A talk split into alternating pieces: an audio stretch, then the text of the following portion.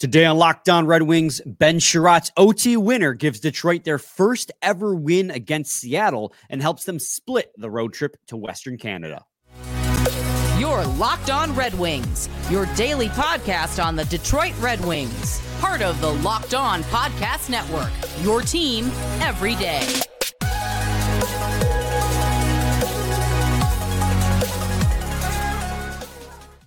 Welcome back to the Locked On Red Wings podcast. We are your hosts, Brian Fisher and Scotty Bentley. I'm a podcast producer for the Daily J, a WWJ News Radio podcast. Well, Scotty's host over at Locked On Tigers, as well as a freelance journalist for the Detroit News. And today's episode is brought to you by FanDuel. Make every moment more. Right now, new customers get 150 bonus bucks with any $5 bet. That's 150 bucks if your first bet wins. Visit fanduel.com slash locked on to get started. Scotty, what a game we had out in Seattle this this after we can say this afternoon because this will probably premiere Friday evening. So we can say this afternoon. Uh, what a game out there in Seattle, wasn't it, buddy? Absolutely, man. Just uh I mean, a lot of really good hockey. Uh, maybe good isn't even the right word. A lot of crazy hockey, I guess, around the league. Yeah, right. Around the league on Monday, obviously the the Wild and Canucks game was wild. That is for sure. Um, but yeah, great hockey game, man. I I think that that is one where the league is happy that uh, that that game ended up looking how it looked because that was a really close back and forth game. Obviously, overtime's always fun and uh, led to a led to a game winner. So, yeah, absolutely. It was. It wasn't a pretty game at times. Uh, the first period was Certainly really not. rough, which I think is a really good segue right into our difference makers for the uh, episode uh, for this game against the Seattle Kraken. Kraken and Scotty, I'm going to go to you first because you know we talked about it beforehand, and I know who your difference maker is. who is your difference maker for the game against the Seattle Kraken? Yeah, it's going to be Alex Lyon, and I know that uh, some people give him a little bit of heat for falling down on that one goal given up to uh, to tie the game there, but uh, he had what 38 saves, 30 mm-hmm. faced over 40 shots, uh, and uh, really, I think is the sole reason that the Wings were even in the game, nonetheless tied after one. Uh, that was a really sluggish start to the game by the skaters for the Wings and Lyon and the defense. I know that you want to talk about as well early on. Um, the defensemen, I should say, uh, early on, certainly played a little bit of a factor as well. But yeah, man, they yeah, it was all Seattle for almost all of that first period, and we walked out of there one to one because of how good Lyon was. So, um, yeah, obviously, again, the the little, I guess we'll call it a mistake there, just slipping and allowing that goal late in the game. Obviously, isn't a great look, but he was fantastic in this game. Uh, outside of that, yeah, I mean, it it was a bad look, and it was obviously the whole team was getting caved in on the defensive zone and, and, on that play. Seattle was cycling the puck like crazy, and then it was a delayed penalty. So they were able to do whatever they wanted in the offensive zone, yeah. their offensive zone rather. And because they couldn't get any resistance against Alex Lyon or for Alex Lyon, that puck came across and it just he he went to lateral and he fell. And it was a bad look. Yeah. It sucked, but outside of that, he was fantastic. I mean, you're not even in that game if it's not for Alex Lyon in that first period, especially because that first period was rough by the Detroit Red Wings. Like they just they didn't look like they were going to have a game in that first oh, period, yeah. and he kept them in it, and they were lucky to walk away with a first period tie. And it wouldn't have happened without him. Um, and then I'm going to go to the opposite end of the spectrum. You talking at the end there about the first period. I'm going to go to overtime. My difference maker is Ben Chiarot no more simply than he scored the game winner. Unlikely hero. Pretty objective uh, difference maker, right? On that right. one. Pretty, pretty, pretty tough to argue against uh, an OT game winning score for sure. His his goal sort of kind of made the difference in this game. You could say. Yeah, you could argue the difference, the sole difference between one and two points. Yeah, and that was his what his third goal of the season. He, you know, the defense as a whole, minus Olli Maatta, who I guess we should talk about when we get to notable performances.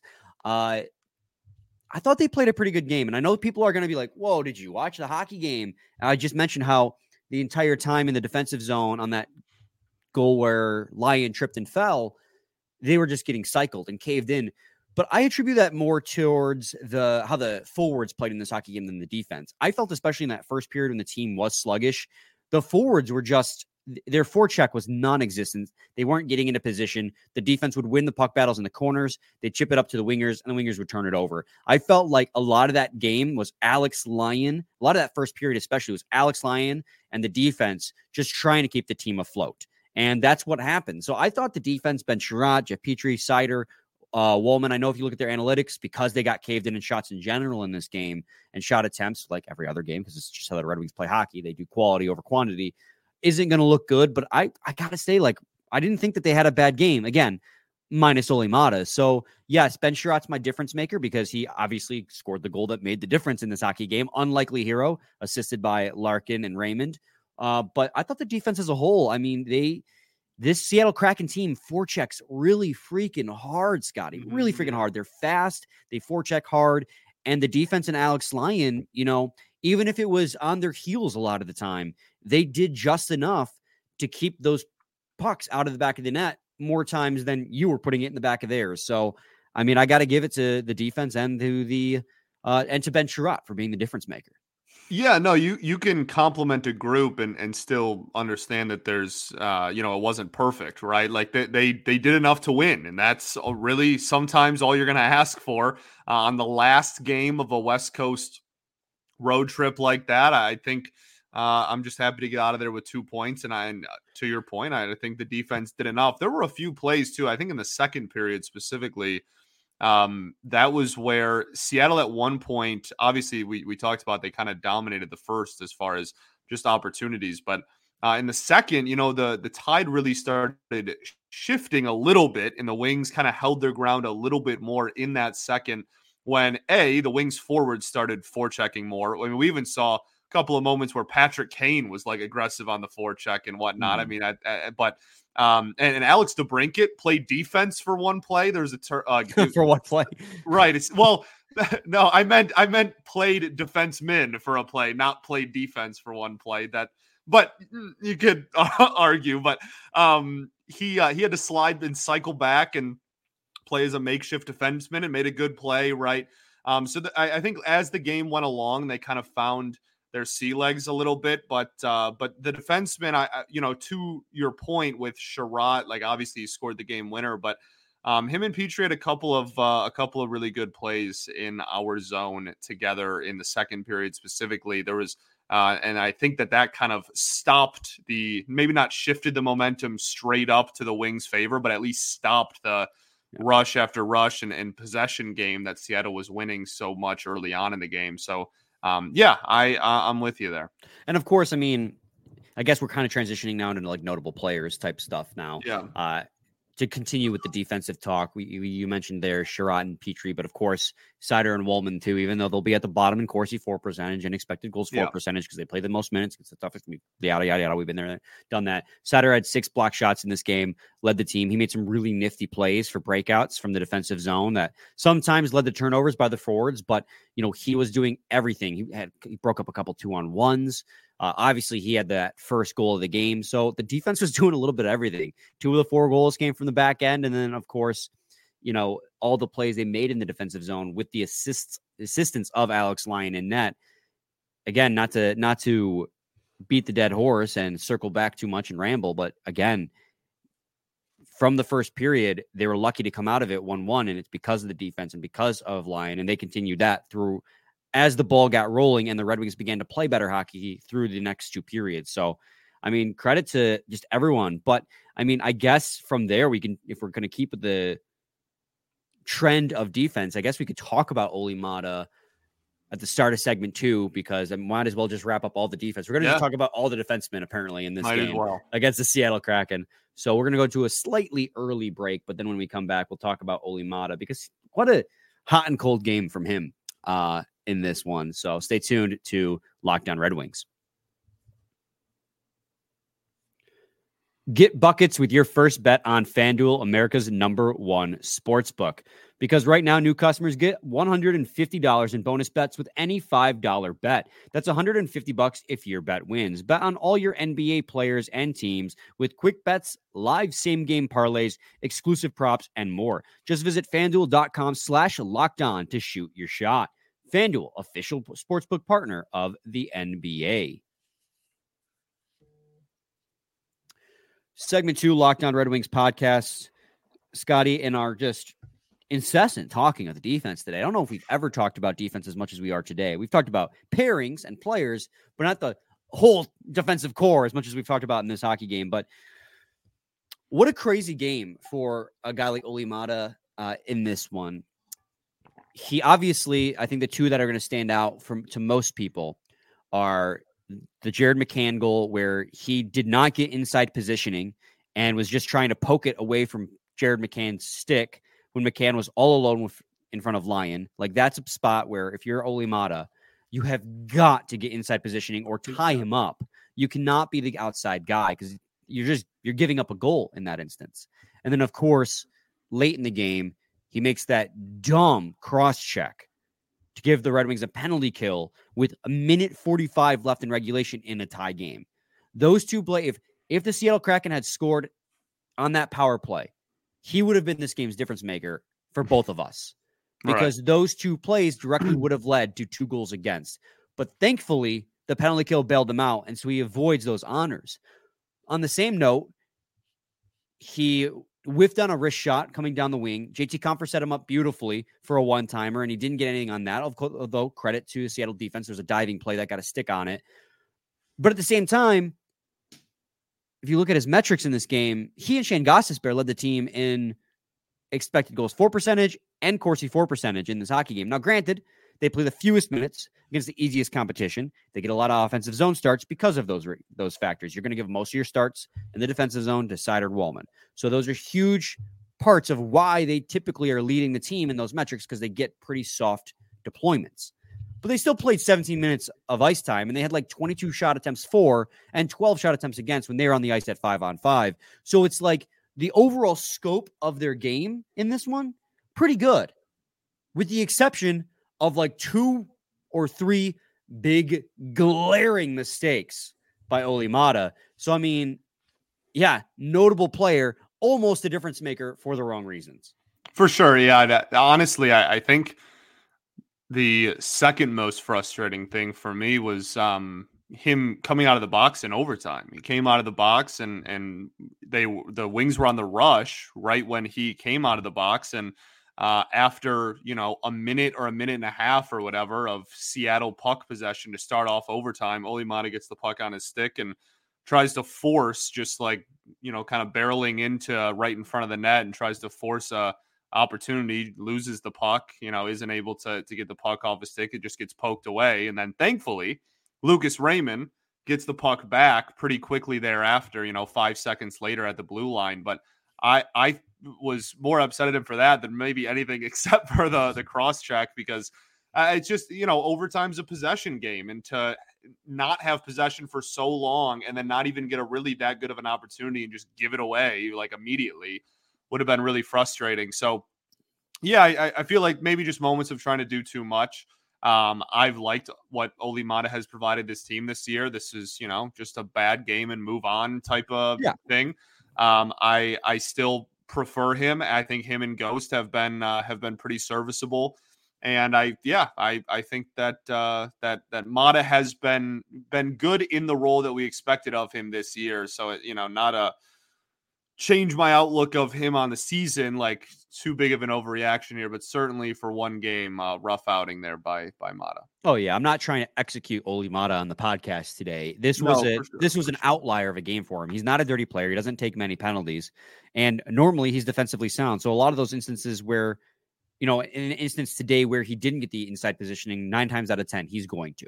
So this was an abnormally bad game for a guy like Olli Maatta and like you were saying with overtime like he was only out there because he came out of the box. Normally, right. he wouldn't even set foot on the ice in overtime. That's not his role. Because of course he's going to make a play like that, which is why he doesn't play overtime. Right, so, and I think your point for the analytics is is I think that is really all there is to say about it. Like he, you know, third third pairing, easiest deployment, easiest quote unquote deployment Um, and uh, and and yeah, I think that that's pretty much the the sole reason you see that stuff. But I, I didn't think that the pair was like their pairing was just a liability all night though right like i mean he had some some bad plays but as far as again what you were talking about earlier as far as the defensive performances from the defenseman i didn't think that you know that pairing was just a liability out there either so yeah, uh, yeah just a couple of of plays in a vacuum that uh, he wants back i'm sure and uh thankfully Wings still got two points out of it. So yeah. uh, if, if your if your worst game of the year comes when your team still wins, um, we'll we'll take that. Absolutely. Uh, another notable player, I think you'd be remiss without mentioning it. Lucas Raymond, two points in this game. He gets that's his 45th and 46th point on the season, surpassing his season total from last season in 19 fewer games as well. They said on the broadcast, and I I'm I didn't have time to double check, but I'm gonna assume ESPN got their analytics right that he currently leads all U21 players in points this season. So that's pretty pretty big deal for a guy like Lucas Raymond, drafted fourth overall. He's on pace to smash his career high of what 57 points he set in his rookie year. Yeah. He's had a hell of a uh, hell of a season. He's on a huge heater since the new year turned. He's been great. And right now, I think that's his 51st game played because he missed a little bit of time to a little bit of time to injury earlier in the season. Uh, was that this year?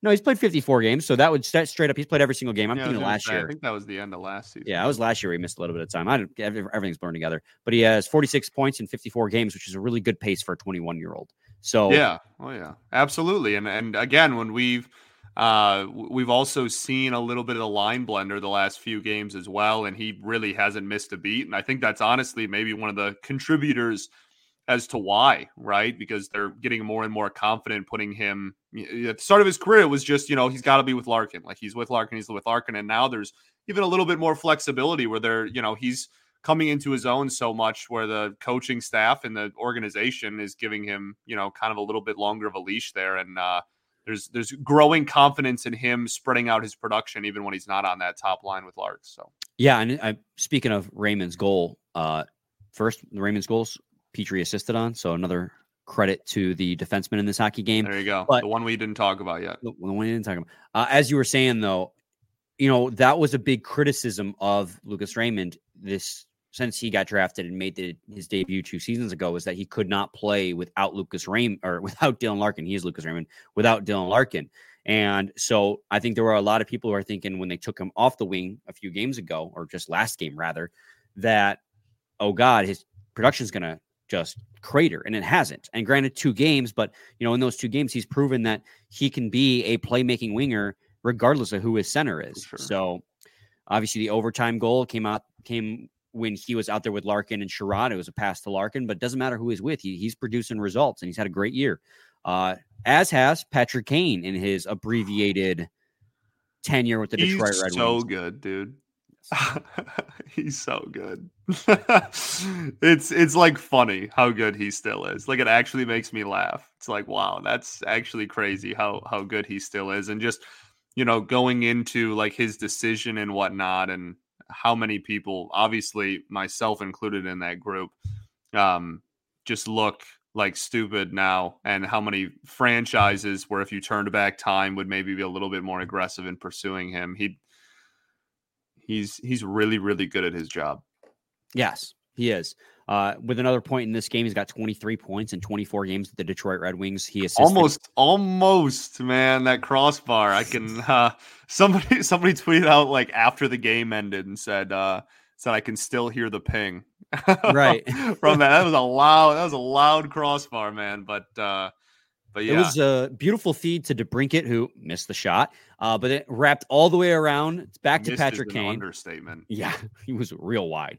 Uh, went all the way back to Patrick Kane, who then fed Moritz Seider, who had just an absolute clap on. That was yeah. Patrick Kane's 800, 800th career assist, yep. and it was Moritz Seider's seventh goal of the season, which ties his career career high he set in his rookie year. So just a game full of like not my. I mean, obviously Kane's is a milestone, but you know, tying career highs or beating season bests all around for the man. Seider on that play too, just slowly kind of trickled up from the back, like really took his time and picked his spot. It was a really really high IQ play by uh by Mo. It was an absolute bomb, Absolute oh, clapper, bomb. dude. Absolute clapper. And then uh what? Yeah, Daniel Sprong scored a goal, a goal against his former team. Scored Revenge for that team game, baby. year.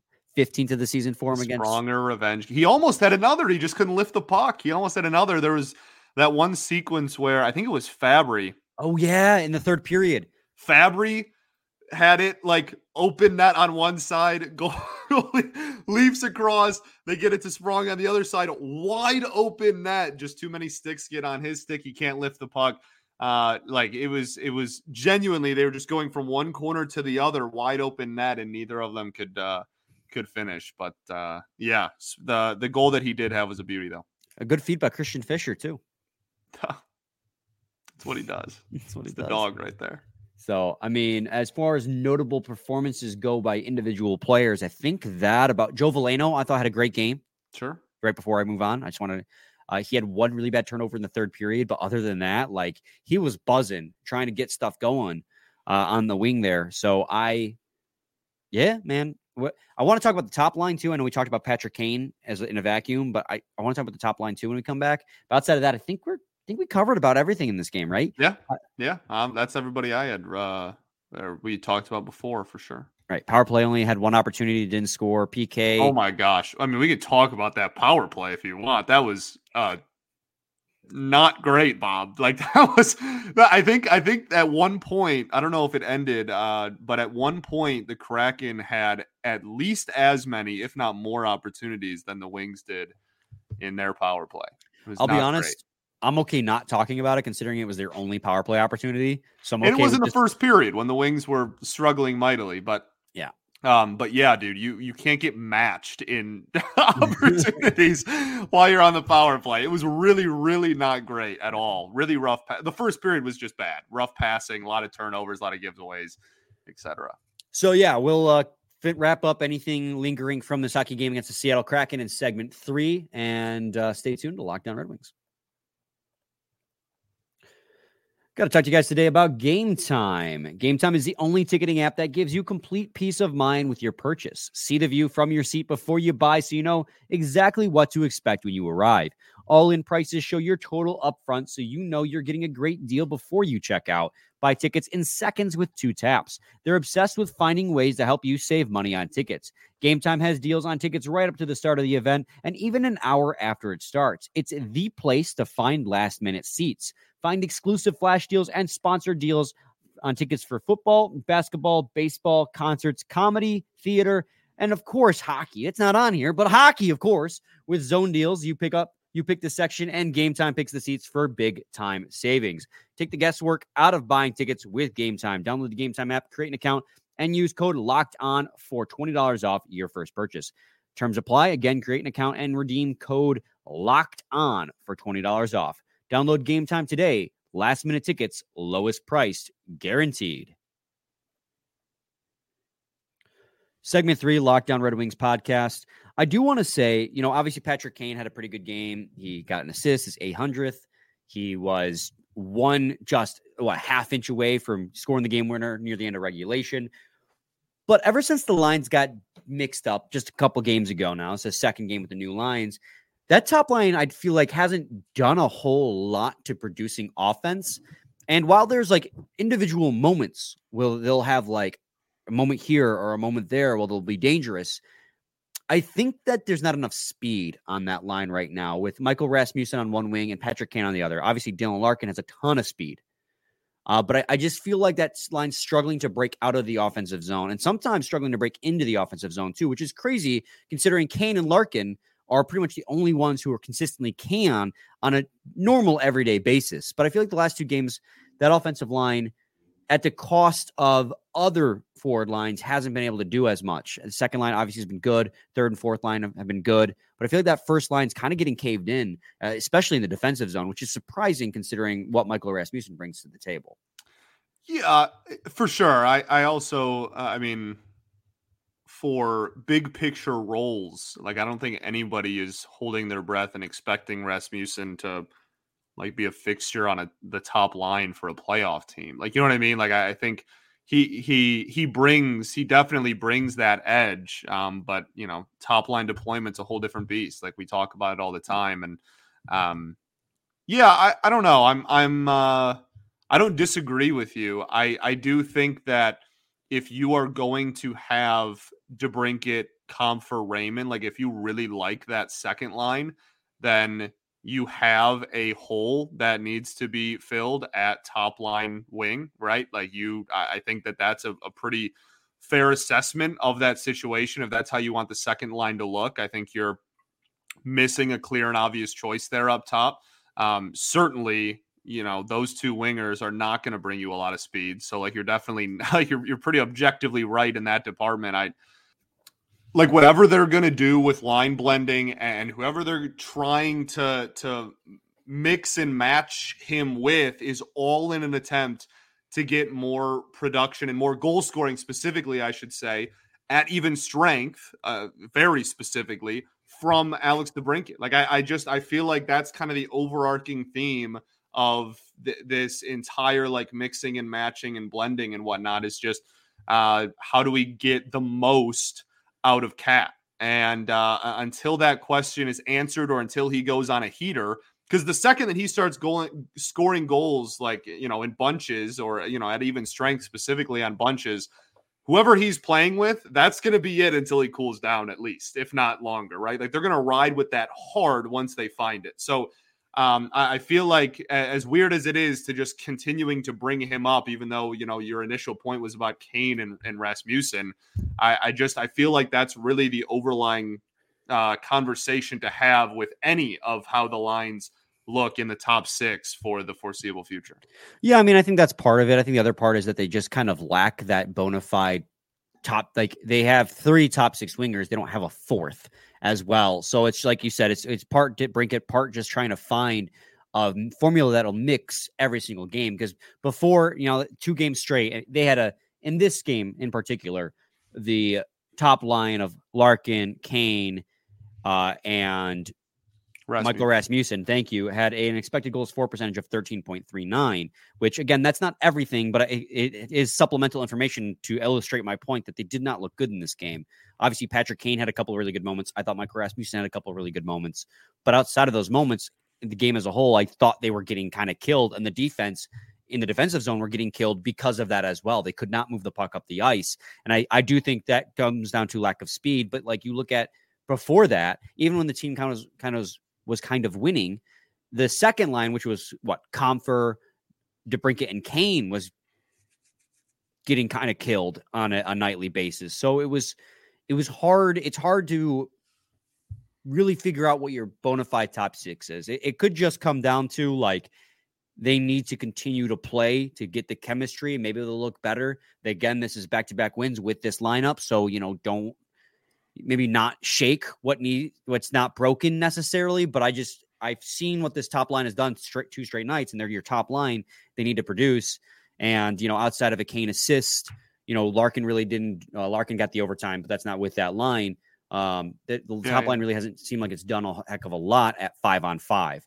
So sure. that's it's just something that I'm keeping my eye on as we go forward. I'm not advocating for breaking it up yet, but if they don't start producing soon, you're going to see lines get shaken up. For sure. Um, yeah, I mean, like even when when Rest was per- first put there, I mean, like one of the first things we said was like, yeah, like I'm down to try anything, but that's not going to stick. Like I, you know what I mean? Like I, no, I, don't, yeah. I don't think I don't think anybody expects Rasmussen to be the the you know on the uh, on the first line for the remainder of the season, but um obviously if they start producing that'd be awesome. And like then I, I, would that, that, would be great. If they start uh if they start you know lighting the lamp pretty consistently here that's awesome. So if that does happen then keep it. Don't mess with a good thing. Like you said i'm not advocating for him to like get booted off and uh, uh you know he was fine. But um I, I think that there's a lot of mixing and matching they're still trying to do and i think it kind of all revolves around how to get cat going yeah, absolutely. Uh, final thing we got to get to in this episode, just quick standings update for you guys. Uh, now, the Lightning and the Senators are currently in play as we record this, so we don't know the results of that. But with the Red Wings win,